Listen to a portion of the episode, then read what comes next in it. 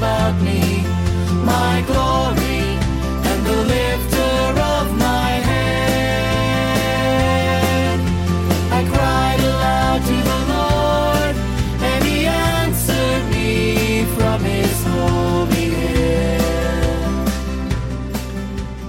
Hi there, welcome to the Kids Way podcast. We are a podcast committed to helping kids stay in the way of the King. And if you've never heard of King Jesus, well, get ready. You are going to love him. We pray that you would also learn more about what it means to be on his narrow way. We also use various tools to encourage and teach, from fictional stories to scripture reading to music, and sometimes even bringing in some kids to contribute.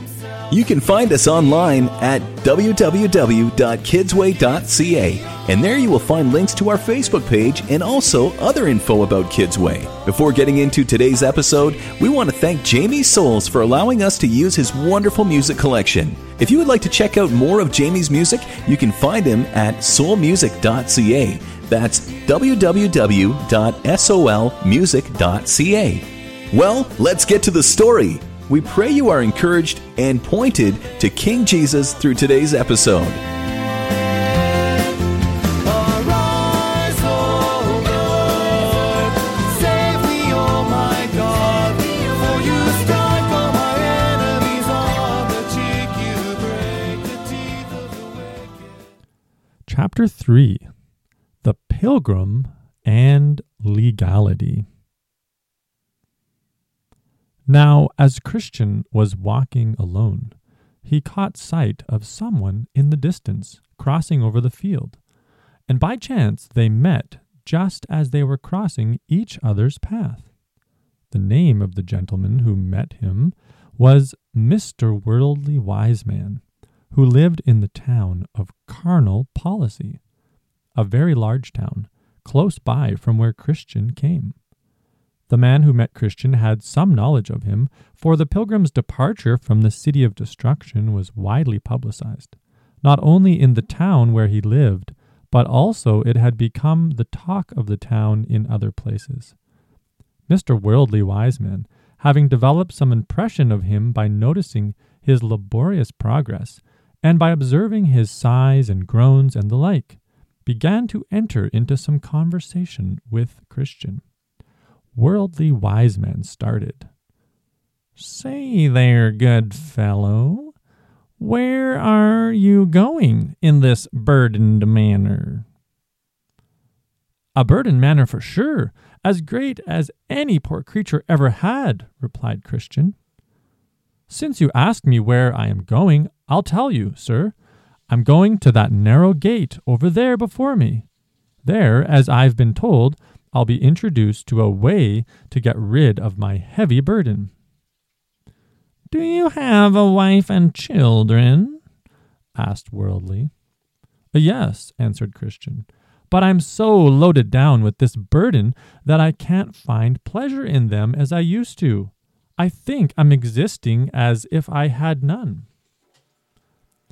Will you listen to me if I give you advice? questioned Worldly.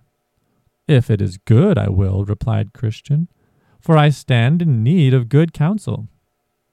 I will advise you, said Worldly, that you quickly get rid of your burden, for you'll never be settled in your mind till you do.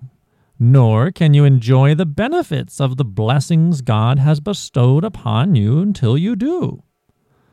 Christian responded, well, that's what I seek, to be free of this heavy burden, but I can't get it off myself. Nor is there anyone in our country who can take it off my shoulders. That's why I'm going this way, as I told you, so I can get rid of my burden. Who directed you to go this way to have your burden removed? asked Worldly. Christian answered, A man who seemed to me to be a very great and honorable person. His name, as I remember, is Evangelist. Curse him for his advice, Worldly retorted. There's not a more dangerous and troublesome way in the world than the one to which he's directed you. And that's what you'll find if you allow yourself to be guided by his counsel. You have, as I perceive, already met with some trouble, for I see the dirt of the swamp of despondence on you. That swamp is only the beginning of the sorrows that follow after individuals traveling on that path. Hear me, because I'm older than you. In the way you're going, you're likely to meet with wearisomeness, pain, perils, nakedness, sword, lions, dragons, darkness, and, in a word, death. And if you think not, these things are certainly true, having been confirmed by many testimonies. And why should a man so carelessly cast himself away by listening to a stranger? Why, sir, responded Christian, this burden upon my back is more terrible to me than all these things you've mentioned. No, I don't think I care what I meet with in the way as long as I can also find deliverance from my burden. How did you come to get your burden in the first place? inquired Worldly. Uh, by reading this book in my hand, answered Christian. I thought so, said Worldly. It has happened to you as to other weak men who suddenly fall into such distractions by meddling with things too high for them. Those distractions not only strip men of manliness, as I perceive they have done to you, but also cause them to undertake desperate ventures to obtain things they know nothing about. I know what I desire to obtain, stated Christian. What I desire is ease, to be eased of my heavy burden. Worldly then responded, But why seek for ease this way, seeing so many dangers accompanying it? Especially since, if you just have patience to hear me, I could direct you to ways of obtaining what you desire without the dangers to which you'll expose yourself in the way you're going. Yes, and the solution is apparent. Besides, you also would then meet with much safety, friendship, and contentment. Uh, please, sir, reveal this secret to me, said Christian. Worldly began his advice. Why, in the village over there, the one named Morality, there dwells a gentleman whose name is Legality. He's a very judicious man with a good name, an individual who has skill to help people remove from their shoulders burdens like yours. He's done a great deal of good this way. He also has the skill to cure those who are driven a little insane by their burdens. As I said, you may go to him and receive help immediately. His house is not quite a mile from here. If he isn't at home himself, he has for his son a handsome young man whose name is Civility. He can do it as well as the old gentleman himself. There, I say, you may be eased of your burden and if you don't desire to return to your former residence, as I'm certainly wouldn't encourage you to do, you may send for your wife and children to come to you in this village. In morality, there are houses now standing empty, one of which you could lease at a reasonable rate. Food and supplies there are cheap and good. And to be sure, what will make your life even more happy is that you'll live by honest neighbors with favor and in style. Now, Christian was in somewhat of a dilemma, but he soon concluded if what this gentleman said was true, his wisest course would be to take his advice. And with that, he spoke further.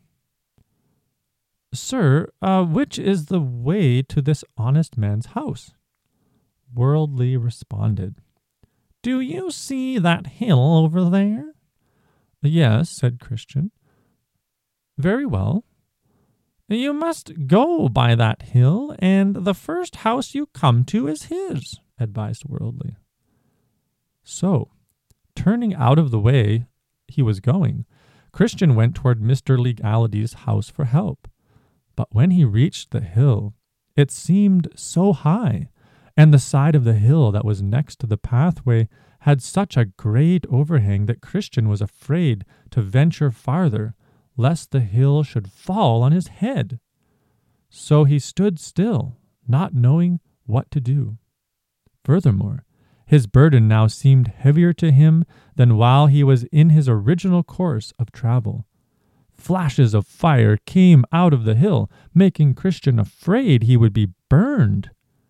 Here, therefore, he sweat and shook with fear, and now he began to be sorry that he had taken Mr. Worldly Wise Man's advice. He then saw Evangelist coming to meet him, and at the sight of him, Christian was ashamed and began to blush. Evangelist drew nearer and nearer, and coming up to him, he looked upon Christian with a severe and dreadful expression. He then began to reason with him. What are you doing here, Christian? he asked. At those words, Christian did not know how to answer, so he stood speechless before him. Then Evangelist said, Aren't you the man I found crying outside the walls of the city of destruction? Uh, yes, sir, I- I'm the man, admitted Christian. And didn't I advise you of the way to the small narrow gate? questioned Evangelist. Uh, yes, sir, said Christian. Well, how is it then that you have so quickly turned aside? asked Evangelist.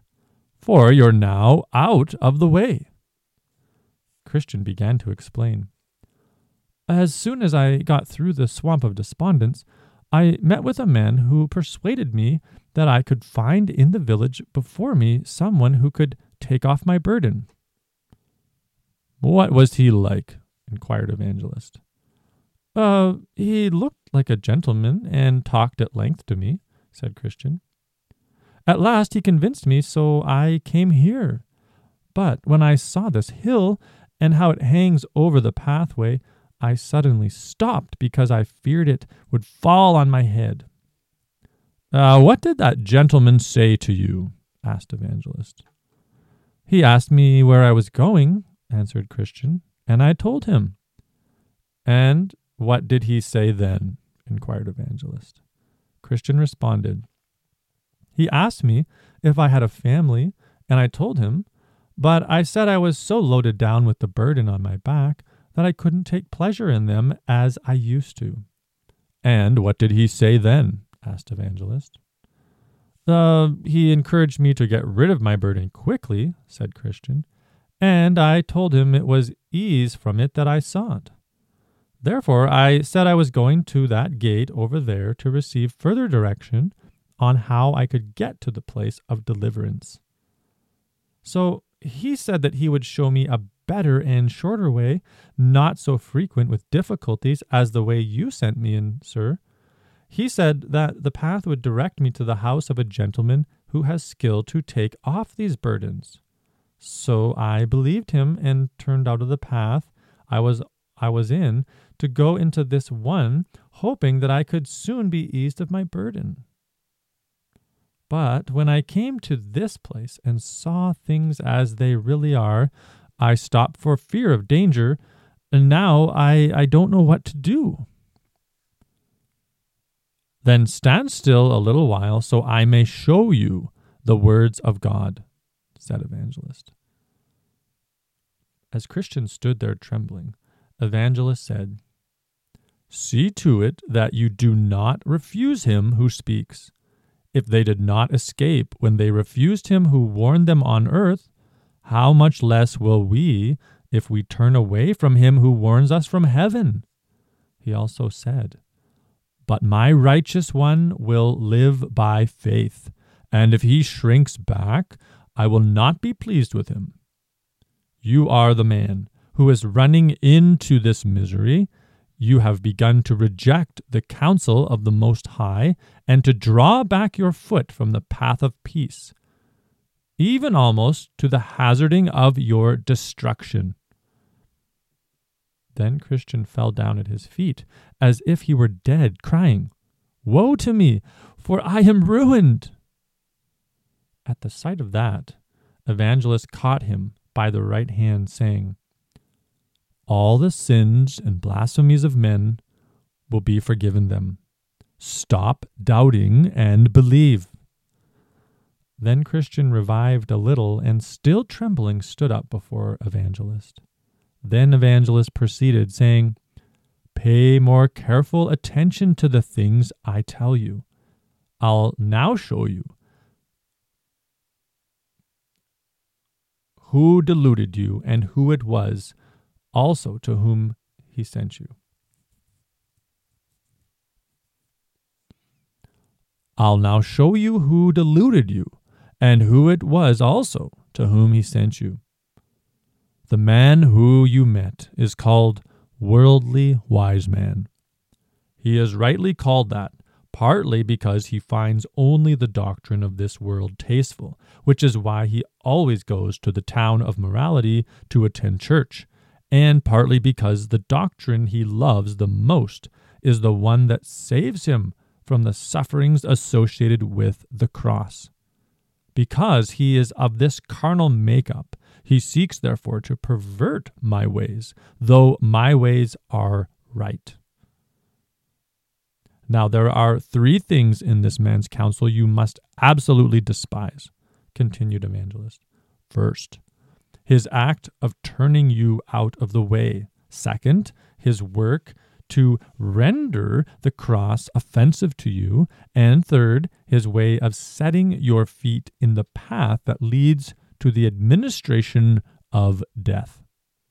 First, Evangelist explained further, you must despise his act of turning you out of the way, yes, and your own consenting to it, because to do so is to reject the instructions of God for the sake of the advice of a worldly wise man. The Lord says, Make every effort to enter through the narrow door, which is the door I sent you to. For small is the gate and narrow the road that leads to life, and only a few find it. And this wicked man has turned you away from this small, narrow gate and from the path leading to it. Thus, bringing you close to destruction. Hate, therefore, how he turned you out of the way, and detest yourself for listening to him. Second, you must despise his work to make the cross offensive to you. You must consider the cross of greater value than the treasures of Egypt. Besides, the King of glory told you that whoever wants to save his life will lose it.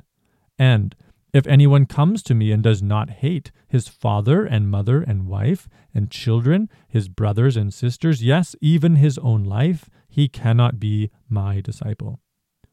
I say, therefore, when anyone works to persuade you that following God's instructions will cause your death, when the truth has said you cannot have eternal life without doing so, you must despise that person's doctrine. Third, you must hate the way he sent your feet in the path that leads to the dispensing of death. And for this you must consider to whom he sent you, and also how unable that person was to deliver you from your burden. Evangelist continued, saying, He to whom you were sent to find ease is named legality. He is the son of the slave woman that now exists and who is in bondage with her children.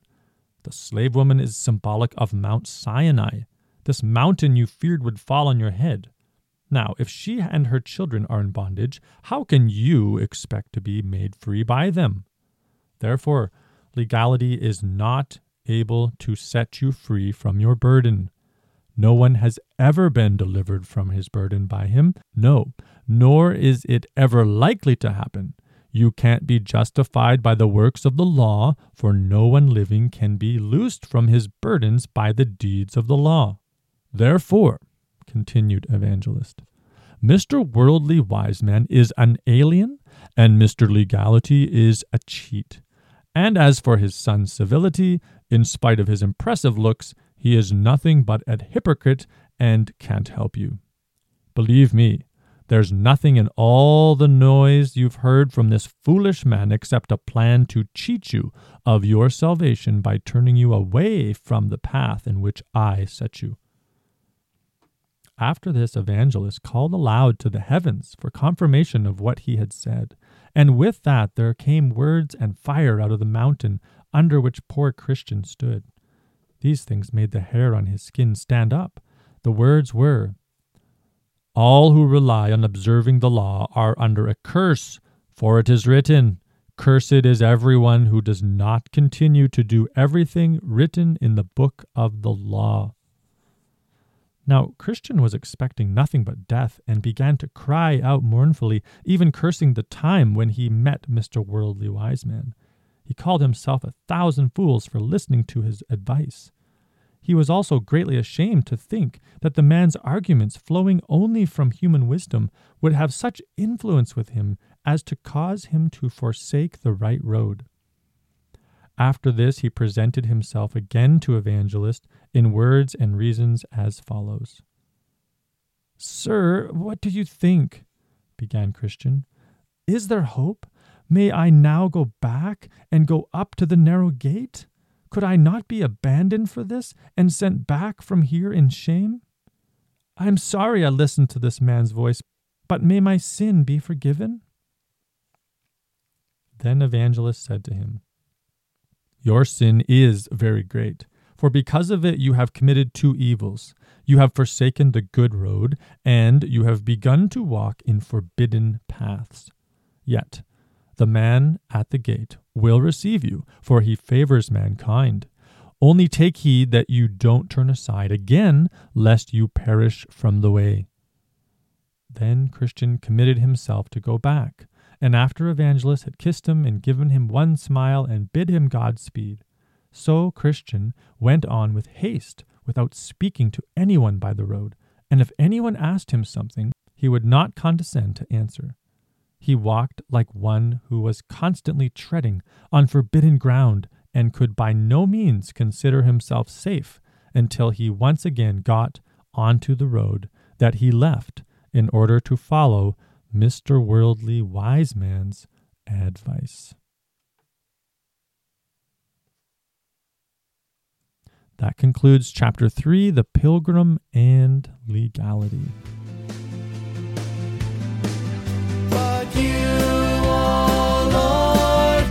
A shield about me, my glory, and the lifter of my head.